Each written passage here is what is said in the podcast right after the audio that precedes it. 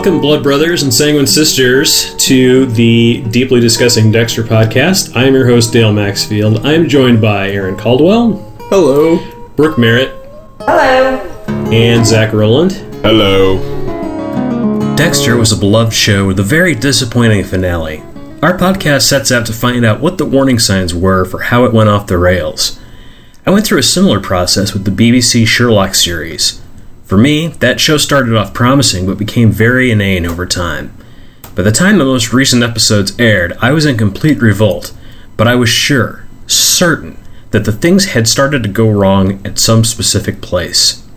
With the idea to script what I thought was wrong with the show into a video essay, I started rewatching Sherlock from the beginning.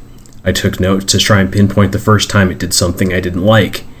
To my surprise, the answer was almost immediate. I found that what I really liked about Sherlock turned out to be the performances of Benedict Cumberbatch and Martin Freeman.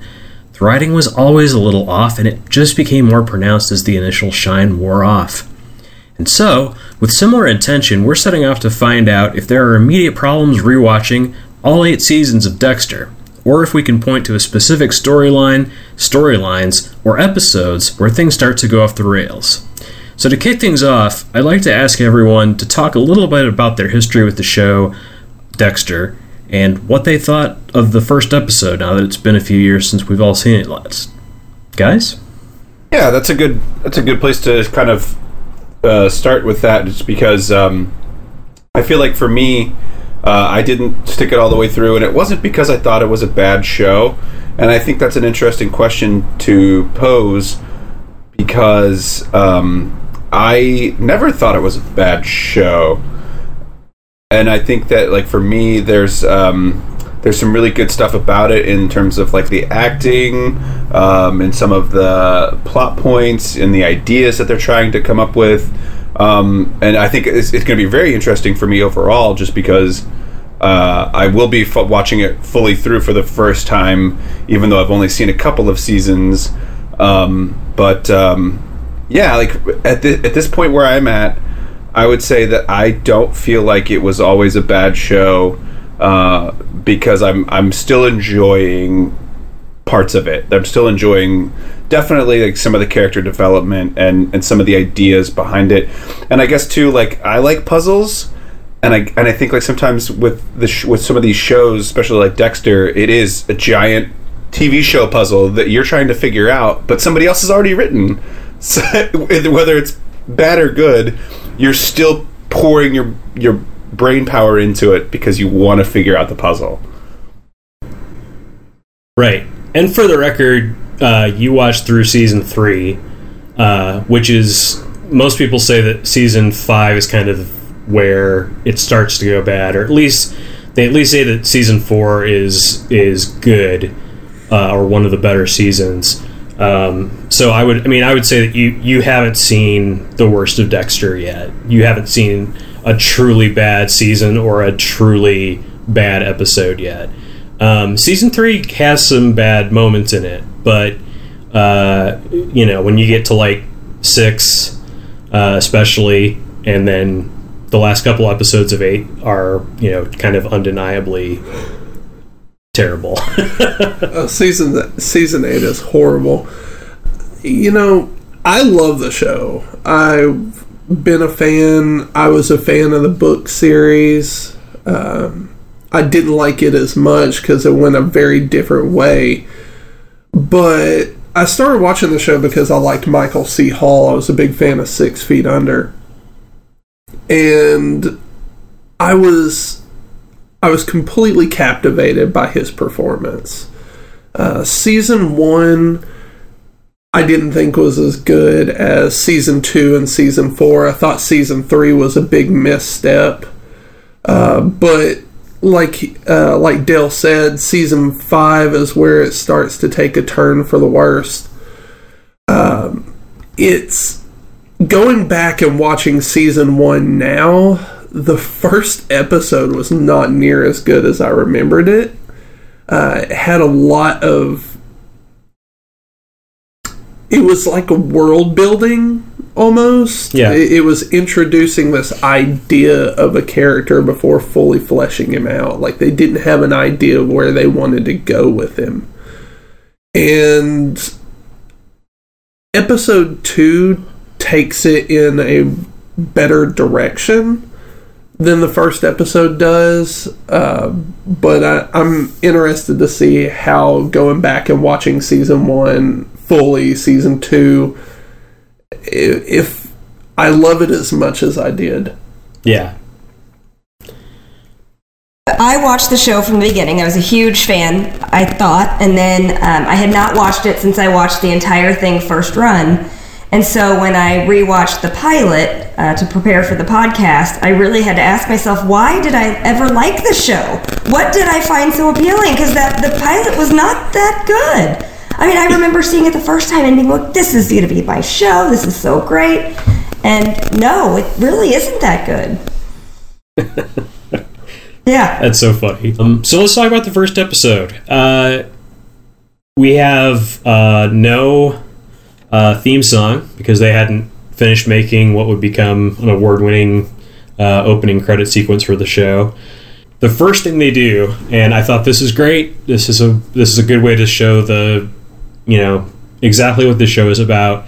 The very first thing that happens on Dexter is Dexter stalks a guy and kills him and this first guy is a choir director who has been um, abusing and killing little boys and burying them. So uh, there's some things in this kill that are different from the other kills. Uh, notably, he doesn't use the M99 syringe to knock him out. He forces him to drive him around, and then he actually exhumes the bodies to show him rather than use pictures. And the first time I, when I was rewatching that, I was thinking, now that's very different from, you know, future seasons Dexter, even later in this season Dexter, um, where he's not using pictures, he's actually exhuming bodies or bringing victims into the room.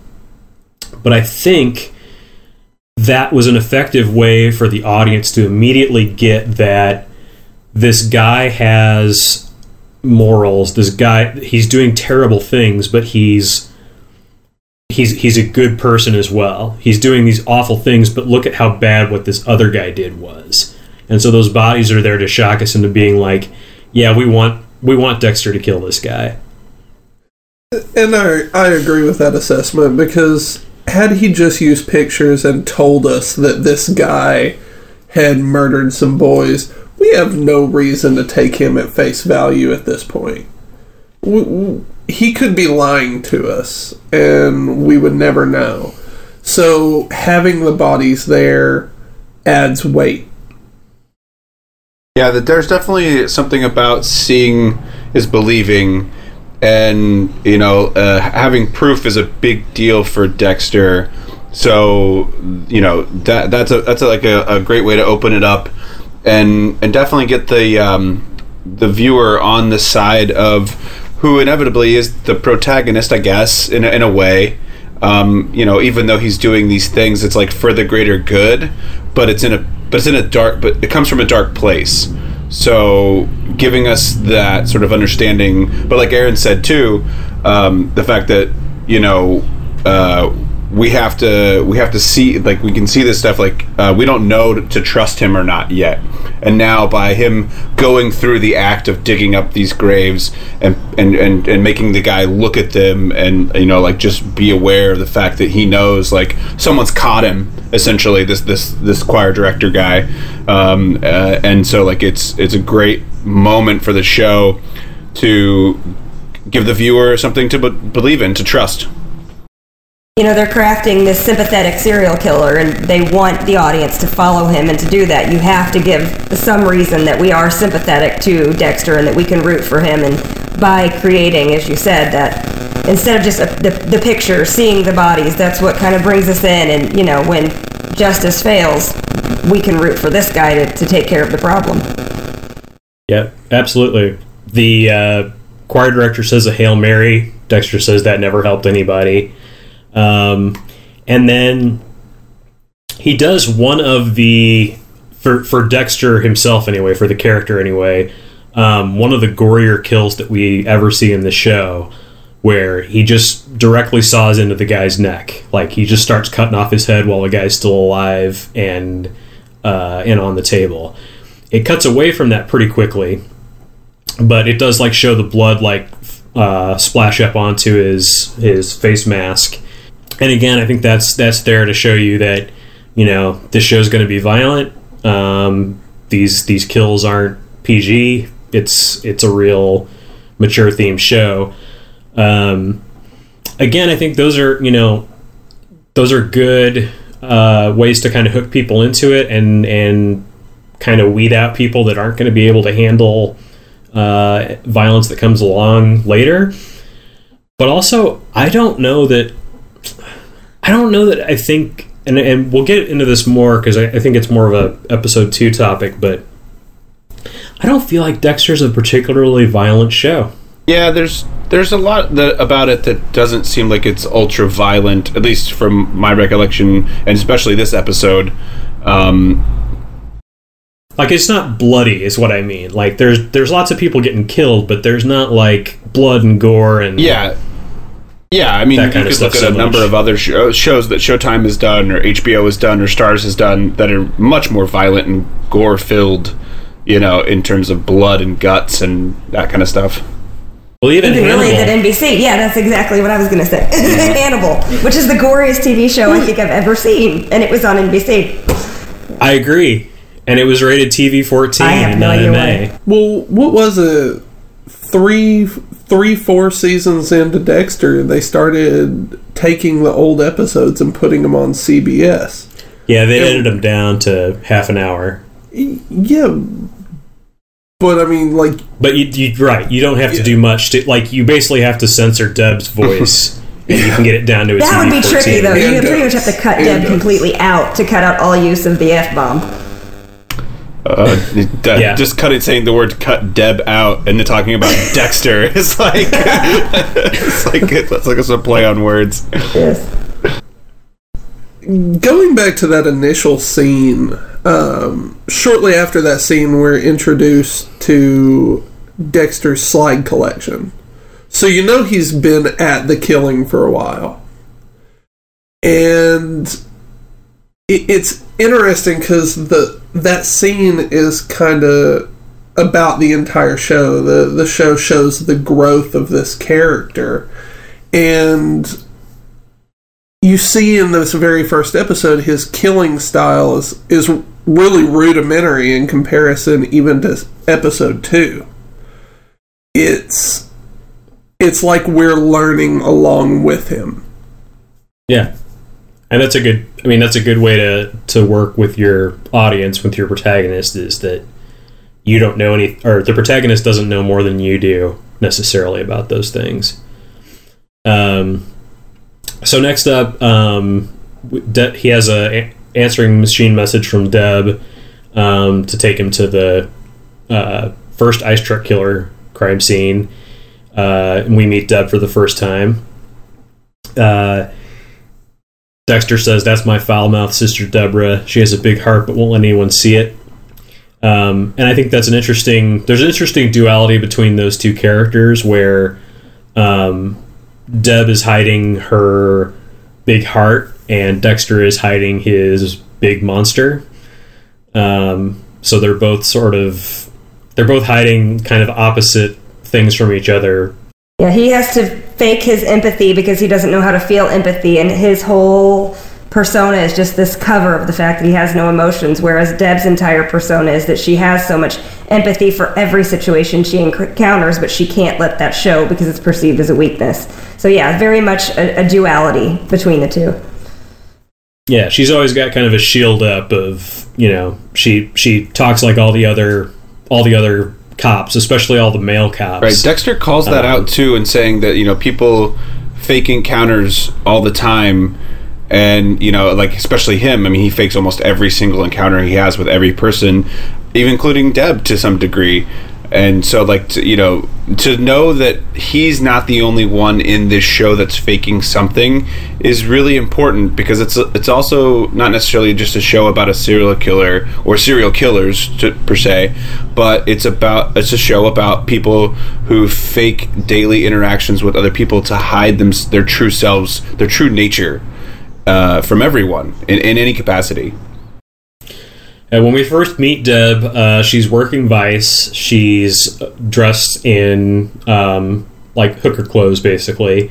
Um, except she has this weird like jersey thing on that seems to be there to strategically cover her rib cage um, to try and uh, draw the eye away from quite how emaciated she is. Yeah, she hasn't had as many uh, Cuban sandwiches as Dexter.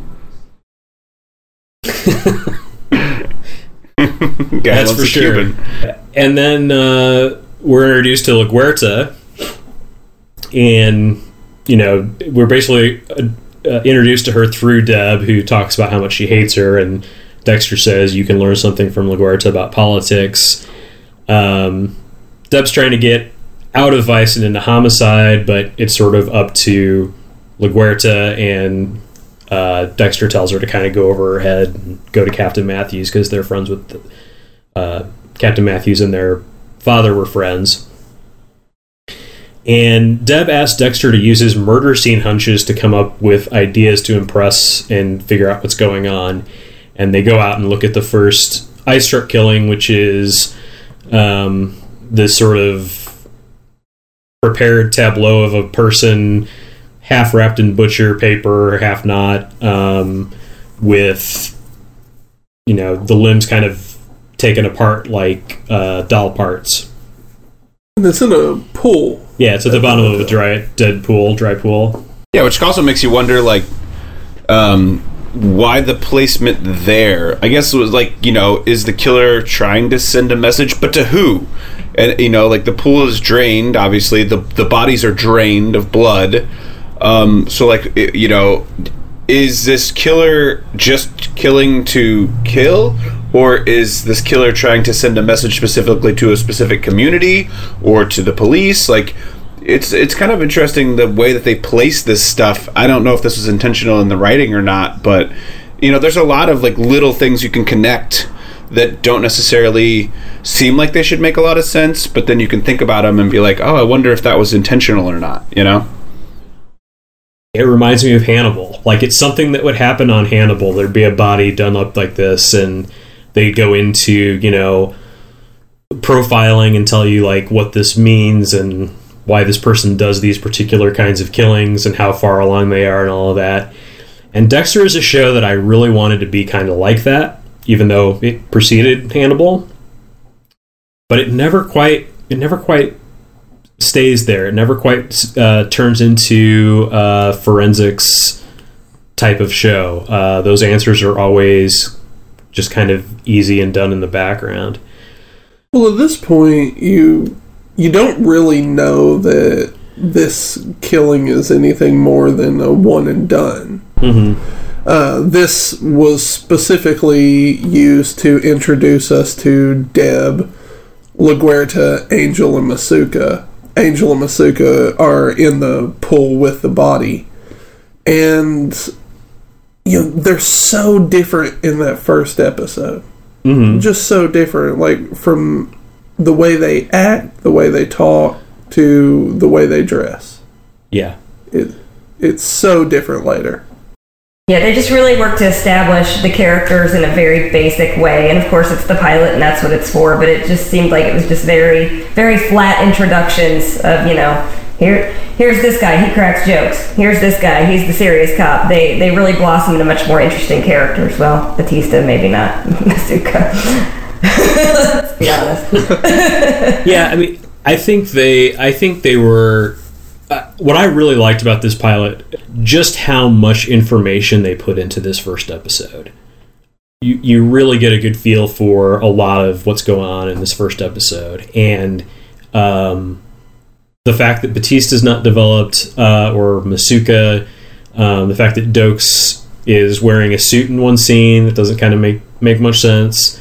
Um, they don't have the real Miami Metro set yet, so they're in kind of different different offices and things like that in this in this one.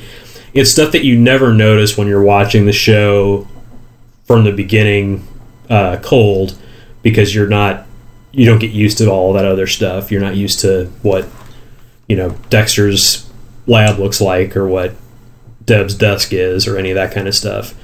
Um, but the amount of information that they get across, um, setting up Dexter, setting up the um, the killer that they're going to be trying to figure out throughout the the season, um, the fact that you know Dexter's Dexter's killing on one hand, but he's also sort of trying to solve this uh, trying to solve this murder a little bit on his own. Um, all that stuff gets set up in this first episode.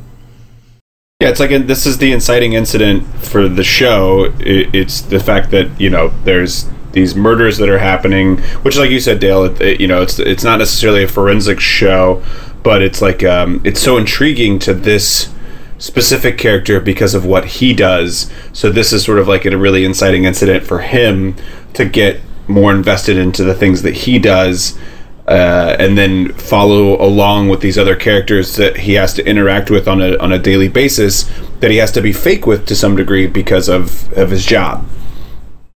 Yeah, and it's it's interesting that his his first kind of puzzle murder mystery here is a bloodless body, right? Because he's a blood spatter analyst.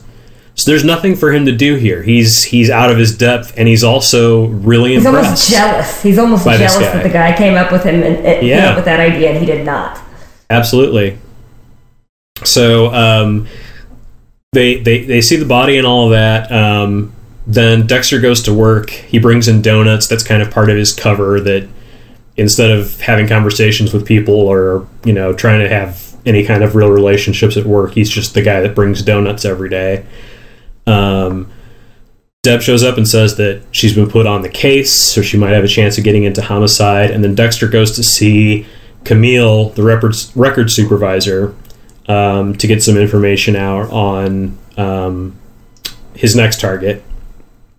And uh, Camille, of course, is played by Margot Martindale, who was not a big name at the time, but now she's.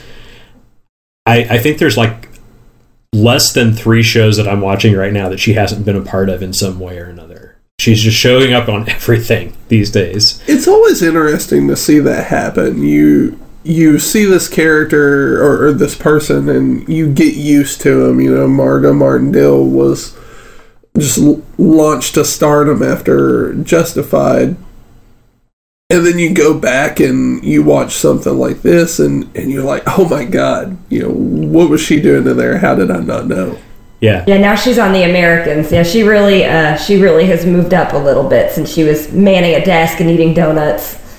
Yeah, well, and that's her, that's their th- that's the thing that's so funny in this one too is that like they waste her in this show. She's her character is she's a fat lady that likes donuts and food. That's it. That's all they give her to work with. She grabs a file. I think she picked up a file. There you go. I think she Like, did. She did that. Let's not take that away from her. Yeah. So uh, yeah, I think that's all funny. Um, yeah, I'm also watching Sneaky Pete right now on Amazon, and she's like the grandmother on that show. So She's everywhere. Yeah, she is. Um, so they have a couple of these uh, what I call Taco Bell Spanish conversations where uh, it's partially in English, partially in Spanish. There's also a couple of conversations in this episode, like between LaGuerta and Batista, that are completely in Spanish, and because they choose not to subtitle it, it's sort of like I feel like that's something that they end up dropping um, fairly quickly uh, as they get into the season, just because they can't do any plot development in there because you know a good chunk, I would say the majority of the audience for Dexter is not bilingual. Yeah, but it should give them a reason to learn to speak Spanish if they want to know what the plot points are. like, oh, I gotta, I gotta know what Angel's up to. I, I gotta like- start speaking Spanish. That has to be the dumbest reason to learn to speak Spanish ever. or they just don't know what to say and throw in fake words, which I guess would be another tactic, you know? because it's been long enough now that there's a Wikia page for Dexter, and you can go and find all of those conversations translated out. See, you can see exactly what all they said. Fantastic. Yeah, the the one in episode one is when they're going into the briefing room. Um, LaGuerta asks Batista how his wife and daughter are doing, and he says fine, and she says take your hat off, and he says excuse me, and that's the Yeah, that was totally necessary for the development of the pilot episode. like sometimes I wonder yeah. what the writers are thinking. Like, are they just trying to fill airtime with some of those moments? You know, it, it's like I, I I feel like they really were going for you know let's make this authentic Miami, um, but they were kind of choosing characters that that aren't you know like especially in this first episode. Uh, if you if you watch this first episode and I asked you who uh, Maria LaGuerta is, you wouldn't be able to tell me because she's not you know. These, these characters aren't quite developed. These side characters aren't quite as developed in here. Well, I mean, at this point in the first episode, the only interaction with LaGuerta we've had is a cringeworthy wink Yes, at the crime scene, which we did not talk about, which we'll have to come we'll, back we'll to into eventually. it. Yeah, we'll get into it I because have it gets so much to say. it grows from there, right? So, uh, so yeah, uh, Doakes shows up for the first time and talks to Dexter. Um, he says, "You give me the fucking creeps," uh, and Dexter makes the the the point of you know why in a police station is Doakes the only one who gets the creeps from me? Like all of these people should be able to to spot that there's something wrong. Um, it is it isn't as noticeable in this first episode, but it is something that, that will recur in season one. If you watch Dexter when he's at a crime scene, he's grinning ear to ear when he's doing like blood spatter analysis or any of that kind of stuff, and it is just like he can't help himself. Uh, he steps through Doakes' case and does a blood spatter analysis in this stark white crime scene. Now, this was something that I was hopeful would be an ongoing thing on the show, kind of like uh, the way, like, especially early episodes of House, they would talk about something medical and, like, the camera would shoot inside the body and show you this representation of a disease going on. Dexter walking through a blood spatter and showing how that informs what the weapon was, what the positions of the bodies were, all that sort of thing. Um, it's great in this episode, and then they just kind of stop doing it. Um, everything turns into you know DNA se- sequences. Like everything from that, everything after this to me seems like they just do a Google search or the equivalent of doing a Google search, and they solve whatever crime is necessary to solve. Yeah, they did. It's like they didn't want to invest in researching the science of it all and having to do the actual work so that somebody could point out how flawed it was. They're just like, let's just skip that part. We'll just start Googling. Well, CSI already existed, so they were probably trying to set themselves apart. I can see that. That is true. I still kind of wanted a little bit more science in it, but um, but that that was that was an expectation I had the first time that I watched it was that it was going to be a little bit more uh, or kind of like Psych.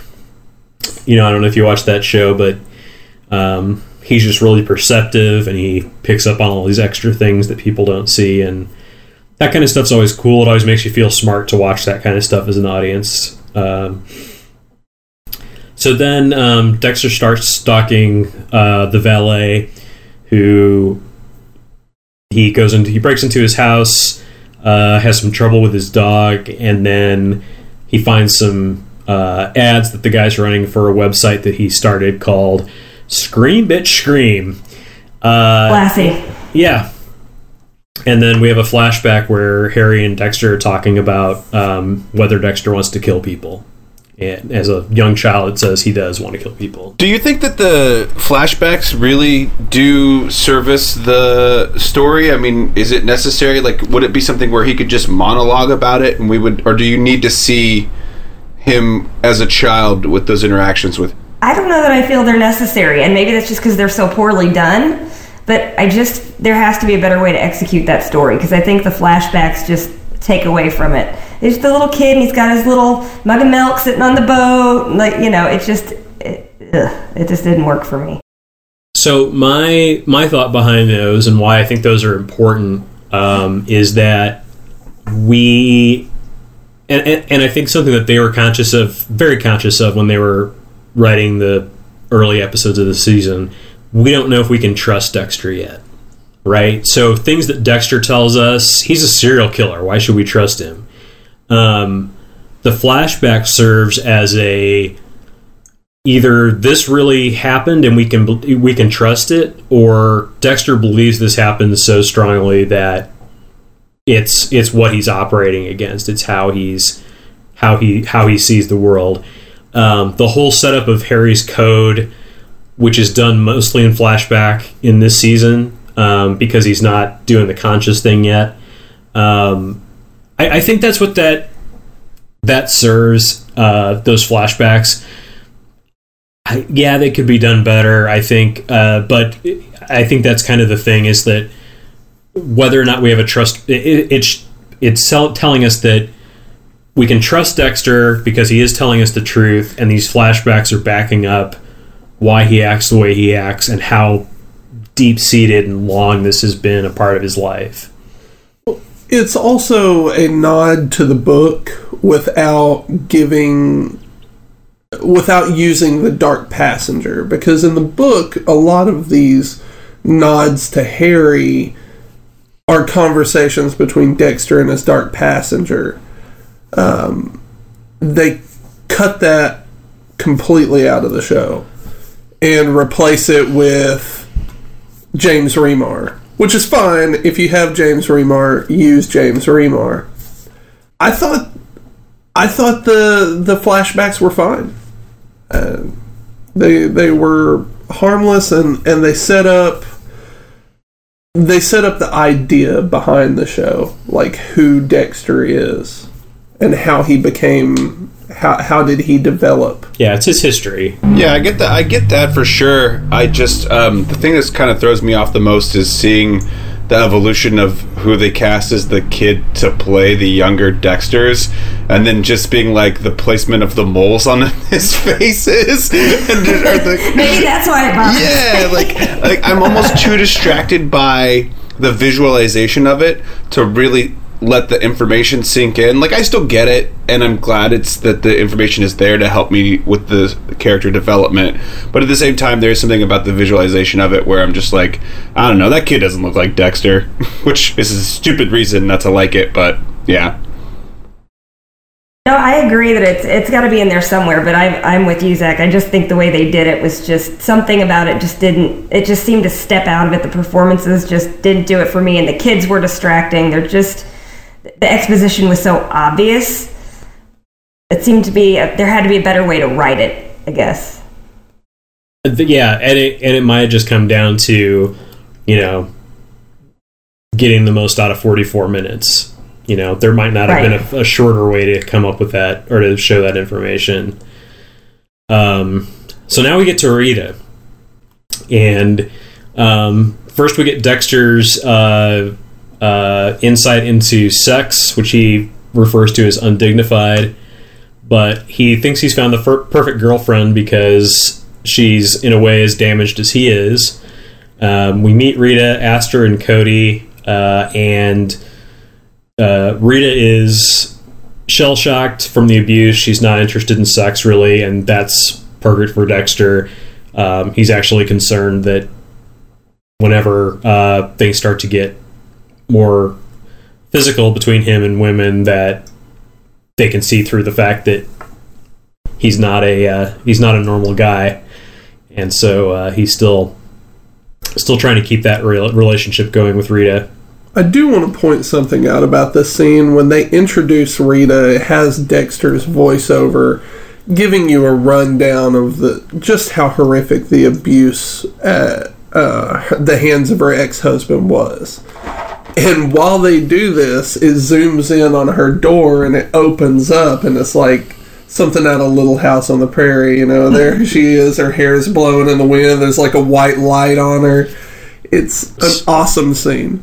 Yeah, she wouldn't. Uh, she doesn't appear to be damaged. She doesn't appear to have suffered much trauma based upon the first visualization we have of her. So, uh, but I also feel like that's what's so great about her performance is that um, is that she does sell it when she needs to sell it. I mean, not sell it, but like the actress sells it when she needs to sell it. But like that's an interesting choice. Based that's that's a directorial choice. I feel like to have that voiceover done while opening the door and being given like a ray of sunshine, and then really though it's this dark. Disgusting, awful things that have happened to her that really influences the way that she acts. Yeah, I mean, she's really she's really sweet and uh, but also a bit skittish and and and mousy. Um, and they're explaining that Dexter's explanation helps you understand that you know it's not that she's a naive you know Pollyanna or something like that. It's more that she can only put herself out there so much right now.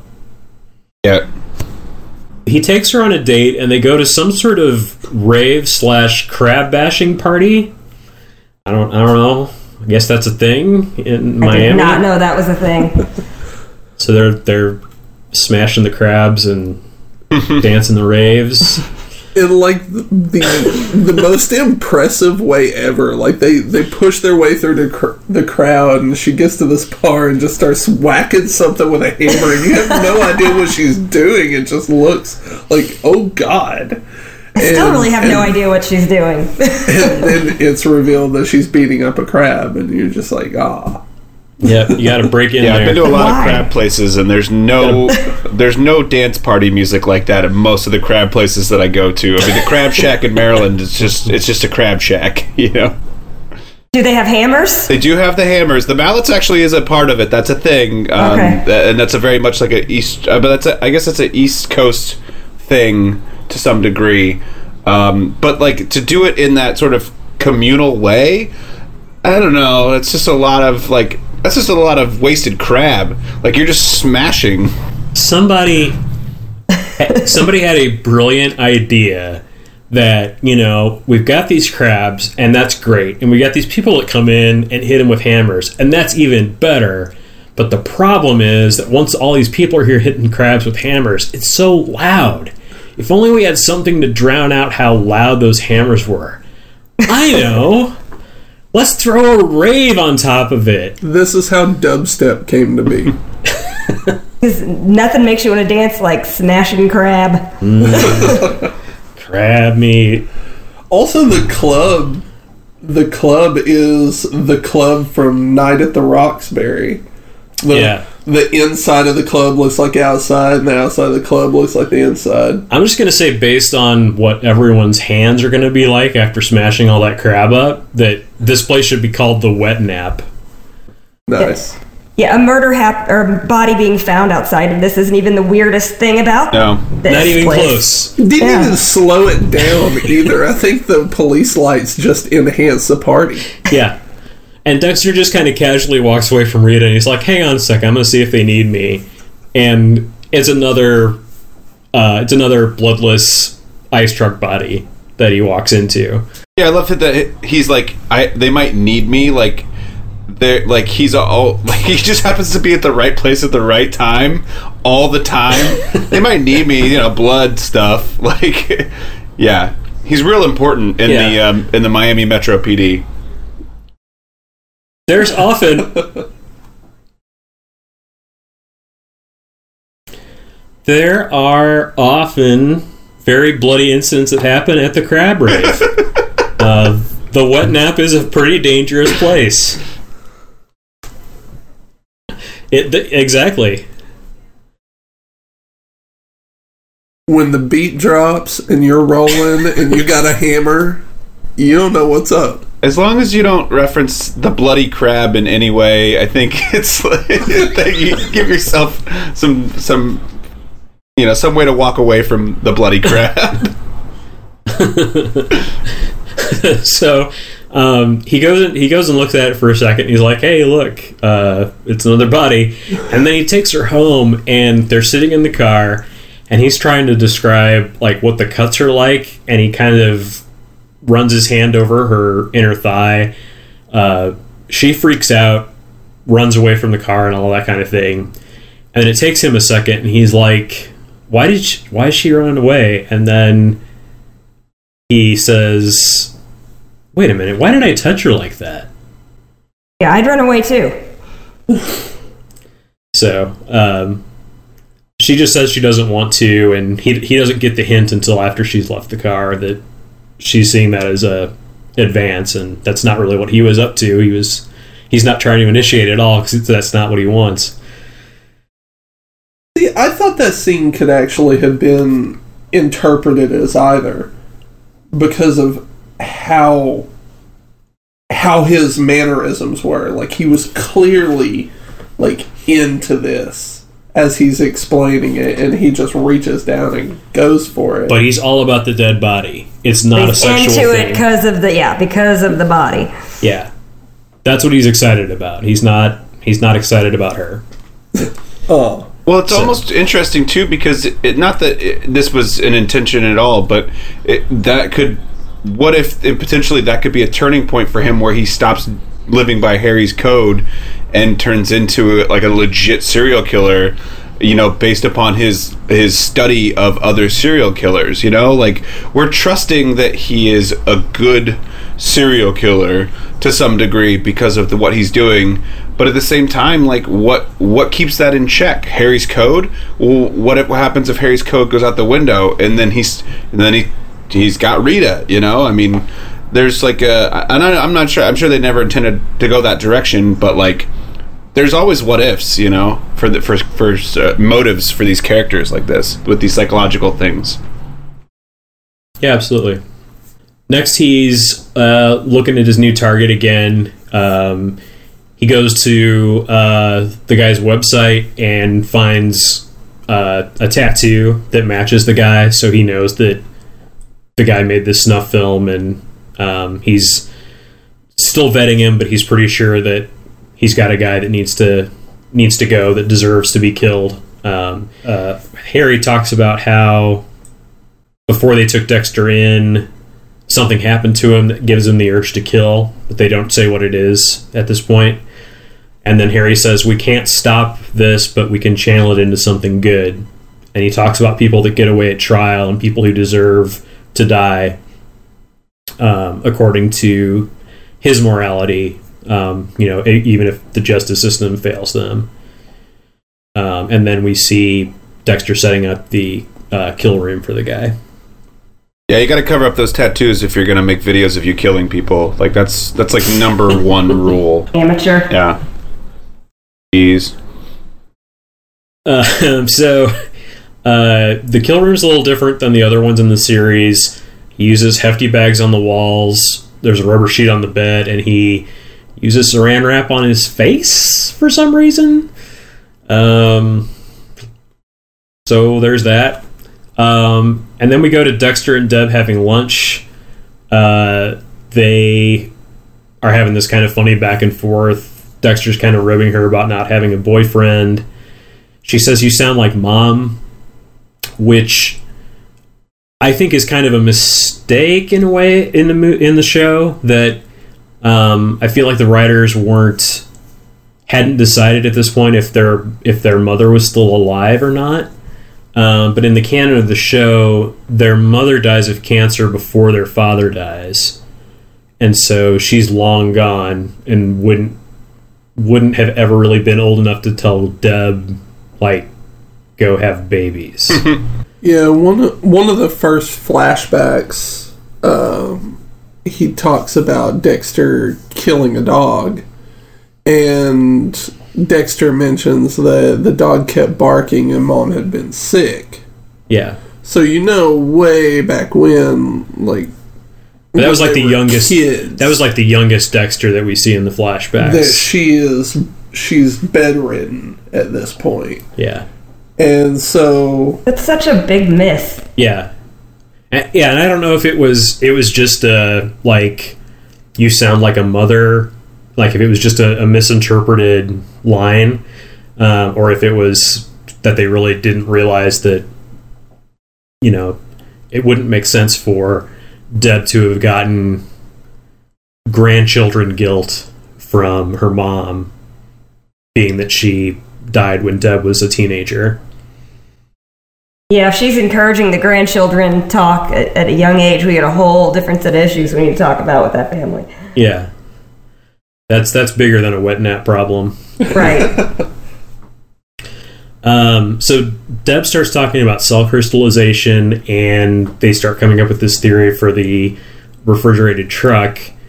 Um, there's a there's a brief scene where the guy he kills in the opening, uh, his wife is at the police station crying, and Dexter's kind of watching through the window, and Doakes sneaks up behind Dexter and is like, "Is that your thing, psycho?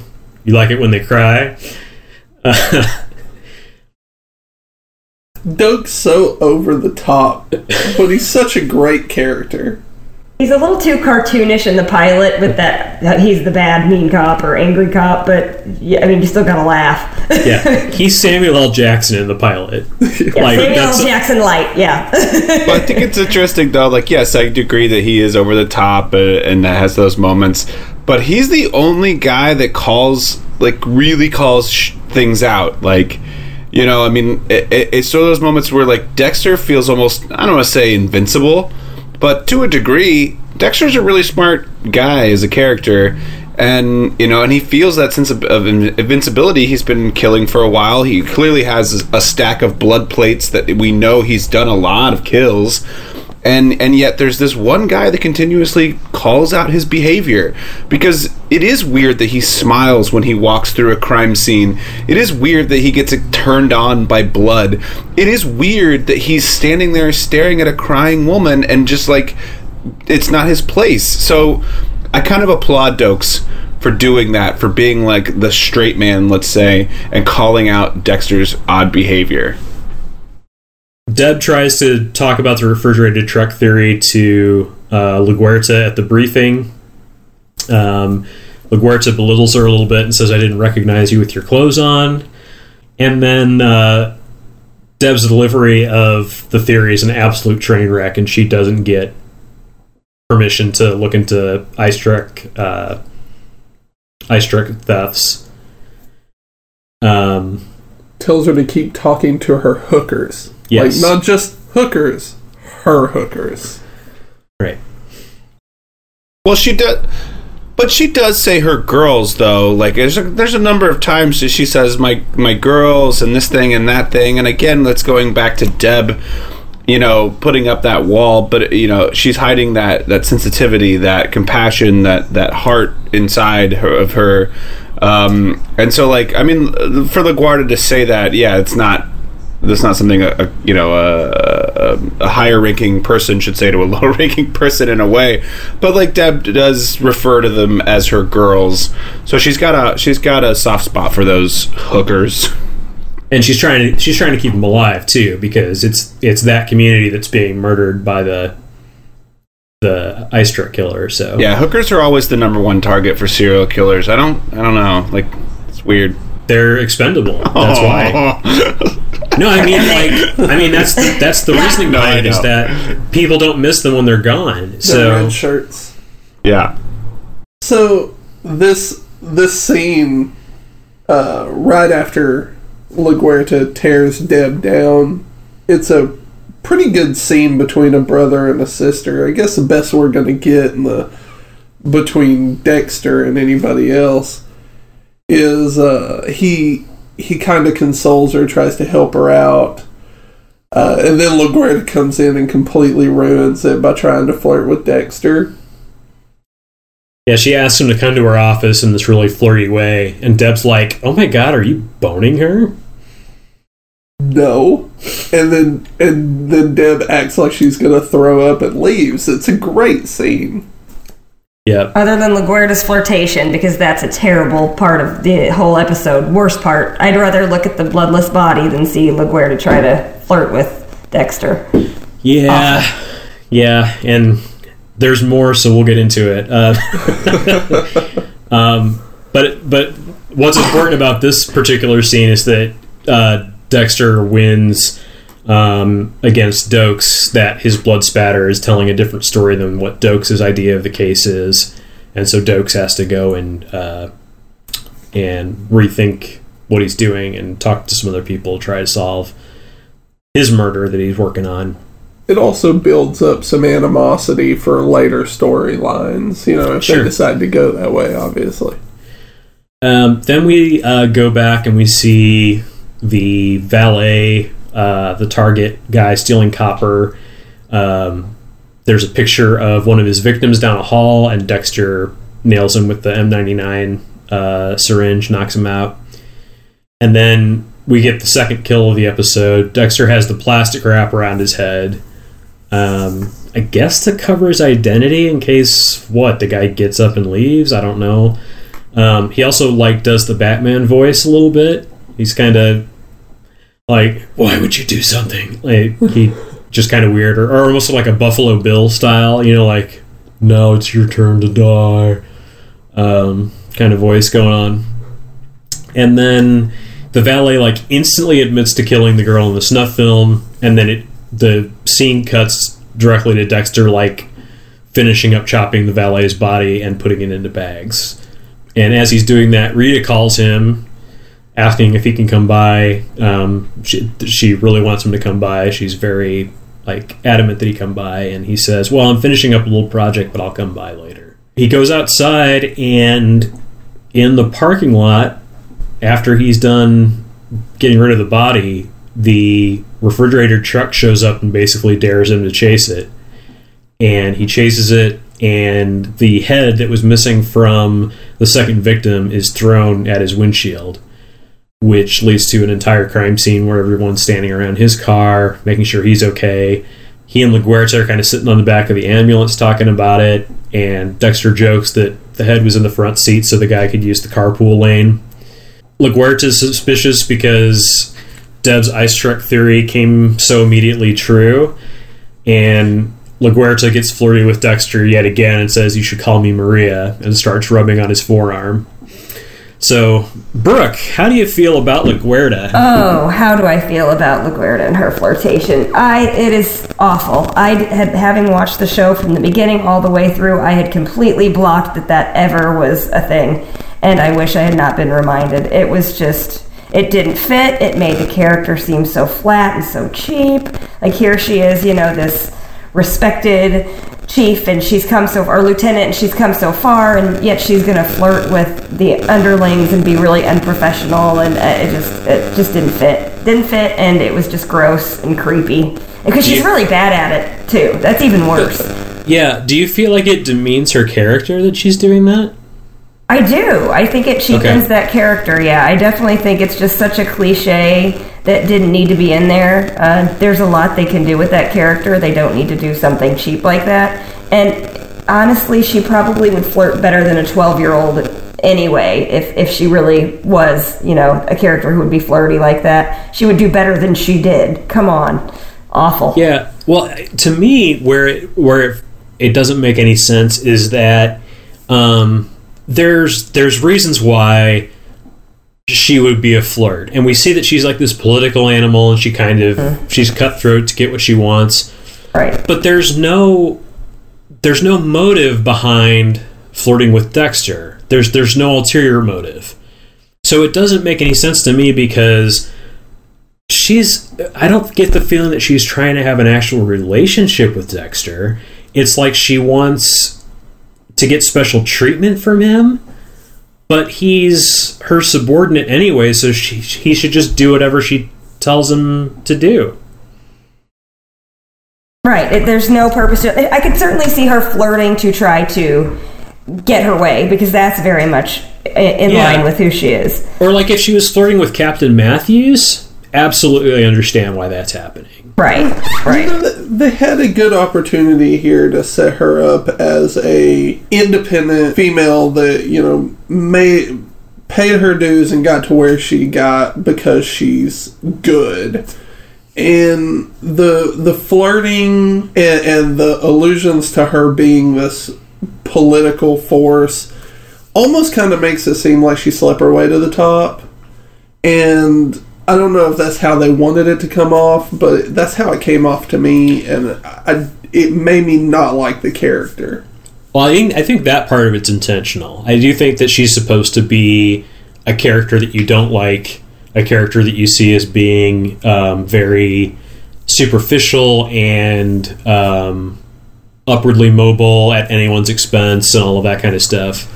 I'm just saying, like, specifically with Dexter there's nothing that Dexter can do for her that she can't already get from him by being his boss. And so the flirtation does not make sense to me. I, I just want to point out that it is even more heavy handed and juvenile in the books. yeah. Yeah. And, and, maybe in the books it makes more sense to be, uh, for it to be something that, that Deb and Dexter, that, that divides them because she's so mean to Deb and she's so nice to Dexter. So then he finally gets to Rita's. It's morning. Um, Rita's at her wits' end. She thinks that he's rejected her, and um, he shows up and he's like, "No, you know, there's a, a, crime scene, a bunch of stuff that was going on." Um, she tells him she doesn't want to lose him, and uh, drops her robe, and they have this awkward "thanks, you're welcome" conversation and Rita takes Dexter to the couch, but the phone rings, um, saving him from actually consummating their relationship. And uh, it's Cody crying. and Rita has to go get him, and Rita says, "Tell me we're okay." Dexter says, "More than go be a good mom." Um, and he's still worried that if he doesn't keep a lid on the the sex, that it's going to break them up because he, he he's not there um, emotionally for that stuff. Yeah, that's a good way to like, you know, bring him back. I, I was actually going to mention that um, a lot of this stuff that just happened happened super fast. Like so much of the show is kind of at a slower pace, or we we take time to explain things. And then all of a sudden, it's like bam, bam, bam, bam. It's like Dexter hits this spell of stuff that's going on within like a I mean what is not even 12 hour period right? Like it's super fast. And yeah. then he shows up. And so like it's you know this living these multiple lives it's like yes the the sex thing is one thing but also you know he's he's he's living this life if he just killed a dude. He's now hunting slash being hunted by a serial killer. He's dealing with his sister the miami police force and his his cat or his um, boss hitting on him, and now his girlfriend wants to have sex with him. I mean, it's just like a slew of things that are going on so quickly that uh, you know it's like I don't know I don't know like for the character that's got to be just hard to juggle, and then you know at least it, it gives him a sense of like breath when he goes to Rita's. So even the sex thing being a thing, it's almost like he has a chance to breathe uh, outside of all the other stuff that's going on around him. Yeah, Rita is a very positive influence on him. Um, it gives him a bit of structure, um, him spending time with the kids and all of that. But it also gives him, you know, he maintains his freedom to be out at all hours of the night, hunting down murderers or killing people or doing whatever he needs to do. So it's it's a very good cover for him. Um, I think all of that stuff kind of happening toward the end of the episode, like you could say that each one of those little pieces is a cliffhanger of something that you might want to see what happens next. And so maybe they're drawing in different audiences or different people with different parts of that story um, before we get to the main cliffhanger when he goes home and um, realizes that the serial killer absolutely knows who he is and has left a doll's head and cut up doll body parts or disconnected doll body parts in his fridge. Um, and he's not at all upset about that. In fact, he's like, yeah, I kind of do want to play with this guy. Yeah, I think that's even what he says, right? You know, he yeah. thinks I want to play, and I do. Yeah. I really do. Well, in that kind of raises a bunch of questions from earlier in the episode. Like, all these all these things seem to happen around Dexter that tie to the ice truck killer. And it makes you wonder does the ice truck killer discover who he is shortly after that chase? Or or did he know even back then like who Dexter was? Uh, was he aiming these at Dexter? Because bodies just seem to appear around Dexter. Right. Things happen around Dexter. Yeah, it makes you it, it it puts you into that that final cliffhanger note is like, oh, they're not going to spend half the season trying to figure out whether this guy knows who Dexter is. They're going to they're coming right out and saying it, and now he has a uh, he has a set opponent, a set you know a set person in this game that he's playing. So yeah, that season one, uh, episode one, um, is directed by Michael Cuesta, who uh, also did work on Six Feet Under. Uh, he did five episodes of Dexter. They're all in season one, um, and that includes the first three. And then um, he went on to do eight episodes of Homeland, including its pilot in 2011. James Manos Jr. wrote the teleplay. He's also the creator of Dexter. He previously wrote College, which is a really great episode of The Sopranos. Um, and he created, he has a created by credit on every episode of Dexter, but uh, this episode is the only one that he actually wrote. Best line of the episode I gave to Doakes for You Give Me the Fucking Creeps. I think that's a pretty tough one to beat, unless somebody else has an idea.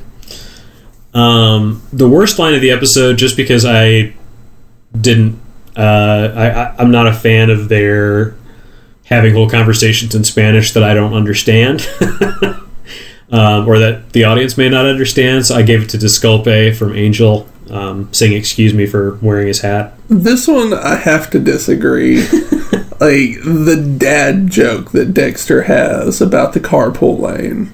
Worst line. So Oh bad. yeah, when he's talking to LaGuerta and he's like, or maybe they're using it as a head for the carpool lane or whatever. Like, yeah, Yeah. That's why it was already in the front seat. Yeah, it's bad. And the performance of the episode, um, we we talked about this a little bit before. Um, let's talk about Julie Benz. she just killed it. Like every scene she was in, she owned. Um, when she's sitting there with Dexter and and they're trying to be intimate, and you can tell just how damaged she is by her mannerisms. She just did an amazing job. Oh, Rita.